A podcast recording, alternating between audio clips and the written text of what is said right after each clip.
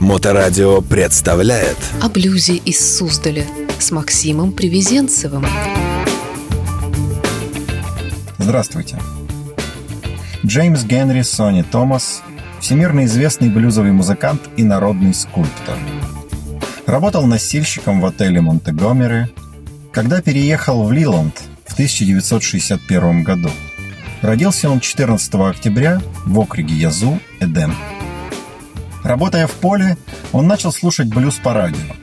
Как гитарист-самоучка, научился играть песни у блюзовых гитаристов старшего возраста Элмора Дэвиса и Артура Бигбой Крадапа. Томас сделал свои первые записи для Билла Форреса только в 1968 году, и позже он путешествовал по Соединенным Штатам и Европе, чтобы выступать на блюзовых концертах и фестивалях. Томас был одним из самых известных местных музыкальных деятелей в Миссисипи 70-80-х годов. Он выступал по всему штату в ночных клубах, фестивалях, на частных вечеринках, государственных и общественных организациях, в колледжах и музыкальных клубах.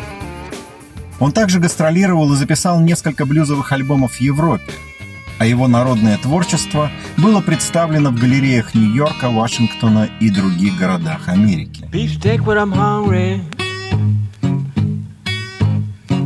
And whiskey when I'm dry.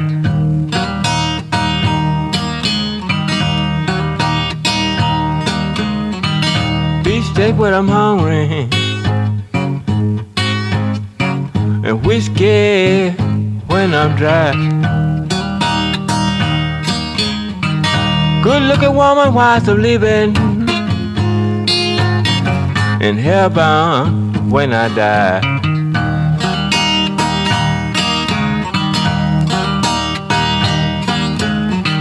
Sound like I heard this morning at all. Southern whistle blow. Томас изучал гитару в детстве, услышав своего деда Эдди Коллинза и дядю Джо Купера на домашних вечеринках в округе Изу. Like Позже он увидел двух блюзовых легенд, которые повлияли на него больше всего – Элмора Джеймса и Артура Бигбой Крадапа а также блюзмена Беннитони Джека Оуэнса, от которого он выучил песню «Nothing but the Devil». Leave you Worry you my mind Томас постепенно становится настолько известен благодаря мелодии малыша Джексона «Carrio Blues», что получил прозвище «Carrio». Он был также известен как Сони Форд, названный так из-за того, что в детстве делал из глины модели тракторов Ford. В 1961 году с женой и шестерыми детьми Томас решил переехать в Лиланд, чтобы найти более высокооплачиваемую работу – его мать устроила его носильщиком в отель Монтгомери, где она работала. Но вскоре Томас присоединился к своему отчиму в качестве могильщика, а позже работал в мебельном магазине. Его выступления ограничивались музыкальными коктейлями и домашними вечеринками, пока он не встретил Билла Ферриса, который начал записывать и снимать Томаса и других местных блюзменов в 1968 году. Ludella, Ludella. Babe, I know you hear me calling you.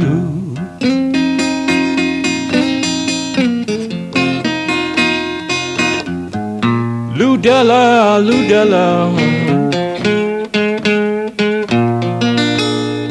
Babe, I know you hear me calling you.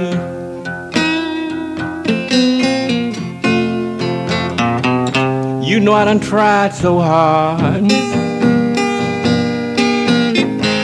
Baby, trying to get along with you.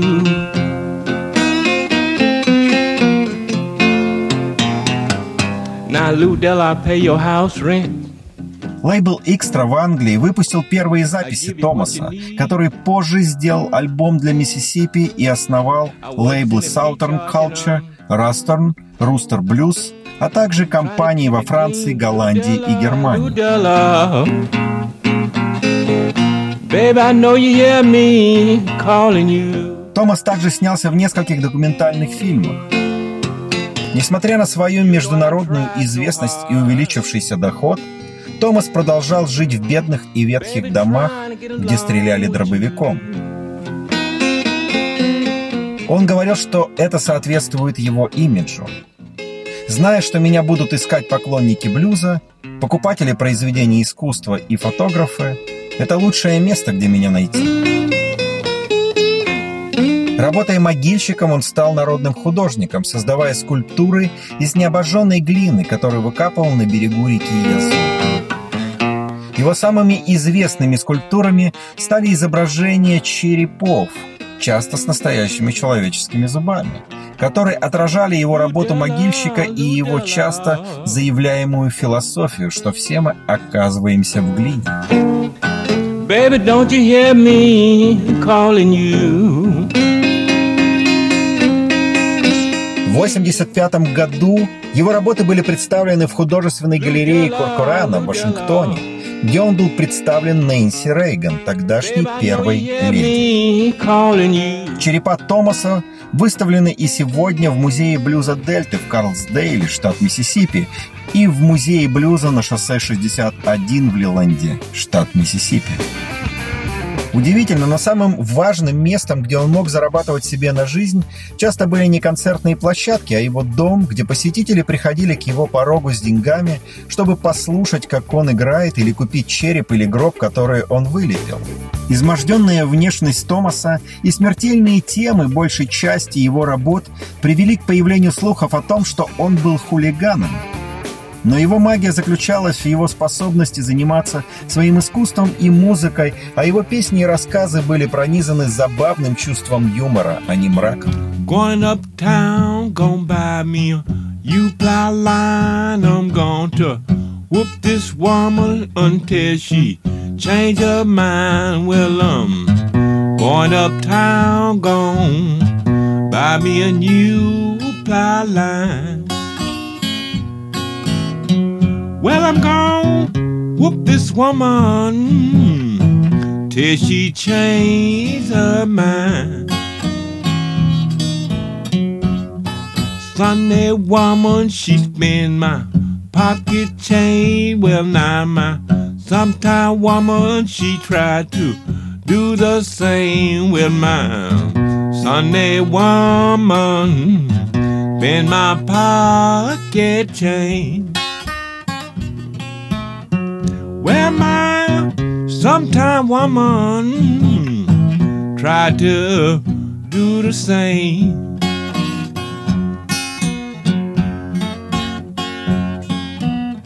Six little puppies, I got one old shaggy hound. Well, now it takes them dogs to run my baby down. I got six little puppies.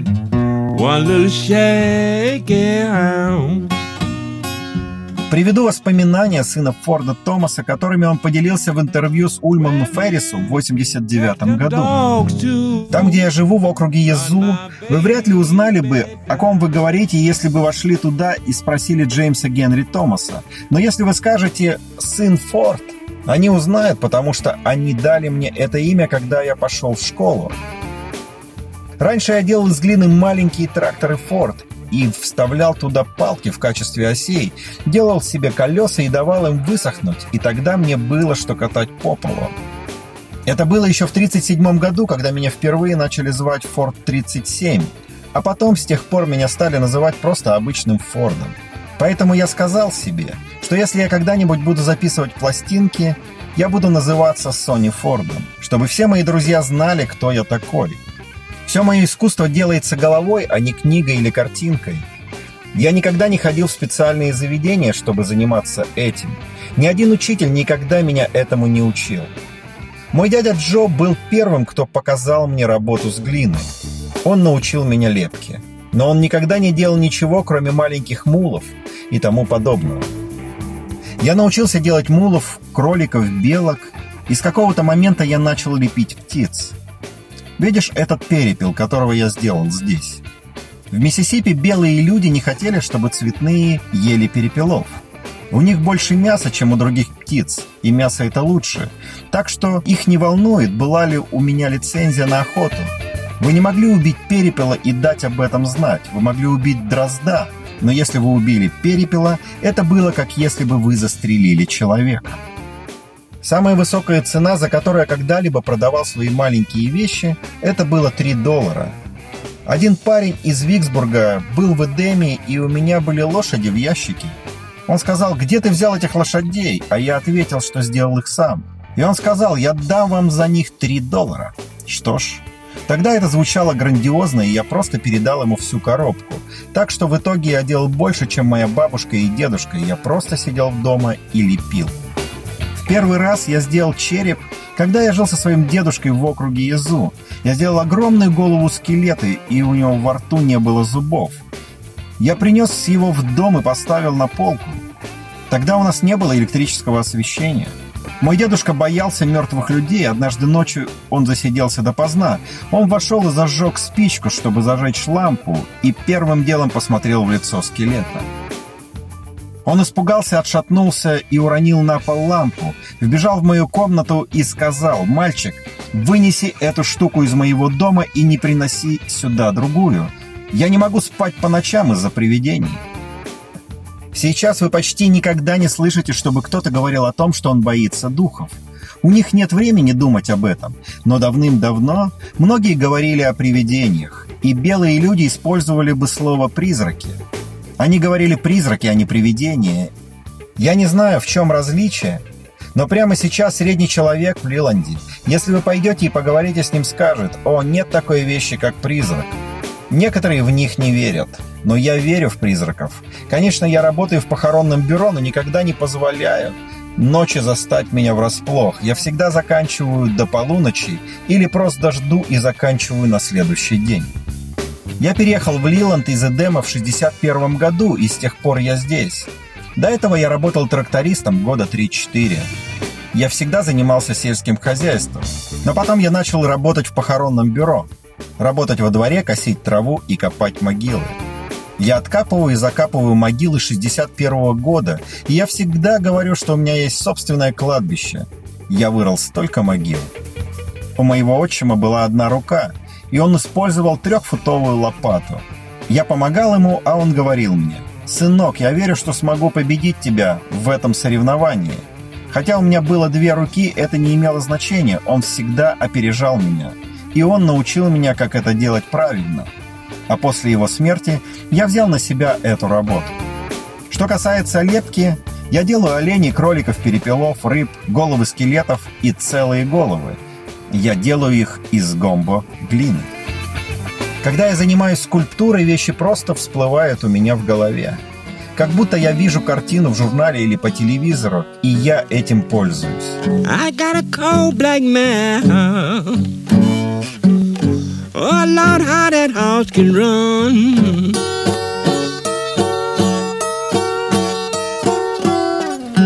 I got a cold black man. Oh Lord, how that house can run.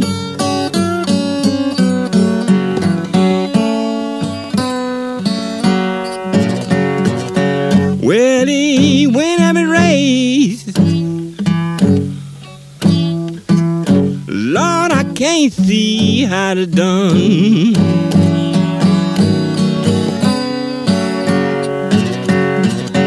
I color man. Я смотрю на картины и лучше понимаю их будущее, а будущее приходит во сне. Мечты просто приходят ко мне, я ложусь и мечтаю о скульптуре, о том, как закрепить одну из голов и тому подобное. Я могу мечтать об этом. А потом встаешь и пробуешь. Если вы не можете удержать это в своей голове, вы не можете сделать это в своих руках. Когда я делаю череп, сначала я придаю ему форму головы обычного мужчины, а затем срезаю до скелета. Это единственный способ обрести форму. А причина, по которой я вынимаю макушку из головы, так это для пепельницы. Это лучшая пепельница, которую вы можете иметь, потому что вы можете положить туда много всякой всячины. Я делаю ее достаточно большой. А затем я беру оба больших пальца и одновременно сжимаю их, чтобы получились глаза, куда я кладу шарики. А череп должен быть уродливым, потому что это не что иное, как кости и зубы. Людей больше интересуют черепа, чем птицы. Они бы предпочли череп. Кроме того, многие люди иногда не видели настоящего черепа и, вероятно, задаются вопросом, как он будет выглядеть после смерти. Я не люблю все время лепить. Вы можете добиться большего, если не будете стараться заработать слишком много. Вам просто нужно не торопиться. Вот такое забавное интервью. Томас стал известен после появления в фильмах центрального южного фольклора 70-х годов. Он появлялся в фильмах «Певец блюза Дельты» Джеймса Сони Форд Томас, «Дай моему бедному сердцу облегчение», «Блюзмены Дельты Миссисипи» и «Блюз Дельты Миссисипи». Томас много лет играл на блюзовых фестивалях и частных вечеринках, в том числе на фестивале блюза и наследия Миссисипи в Гринвилле. В более поздних выступлениях Томаса сопровождал Вальтер Лингер, виртуоз губной гармошки. Томас записывался несколькими звукозаписывающими компаниями, и, вероятно, наиболее известный его альбом «Get Way to the Delta», записанный Расти Колледж. Томас умер в возрасте 66 лет в Гринвилле, штат Миссисипи, от инсульта в 93 году. Его сын Пэт Томас продолжает играть и исполнять песни своего отца. Томас был удостоен отметки на блюзовой тропе Миссисипи в Лиланде. Вот такая история о необычном музыканте Джеймсе Генри Сони Форде Томасе. Слушайте хорошую музыку. Слушайте блюз. О блюзе из Суздаля с Максимом Привезенцевым. The callers told me money.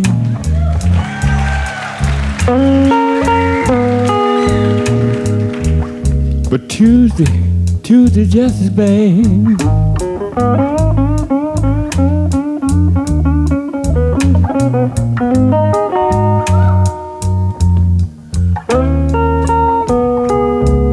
The callers told me money.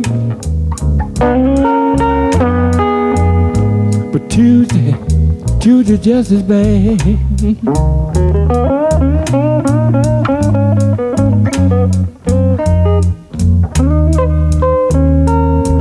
Wednesday was a Oh, Thursday is also sad.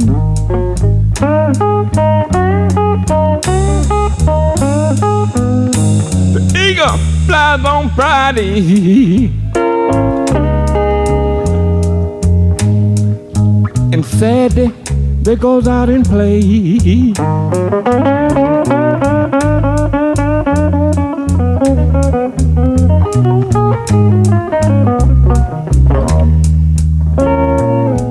The eagle flies on Friday.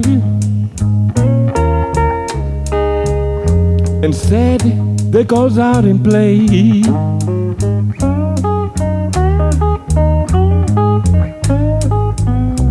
The Sunday go to church.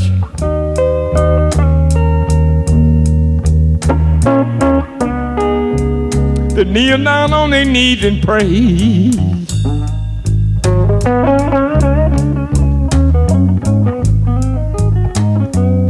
This is what they said.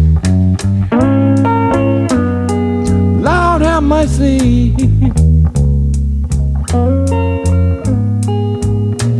Lord, how much on me?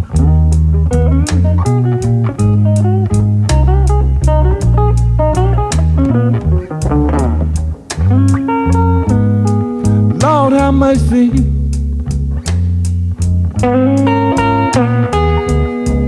Lord, how much for me?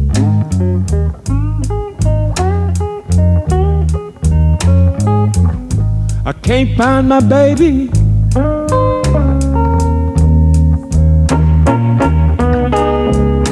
Please, please send him back home to me.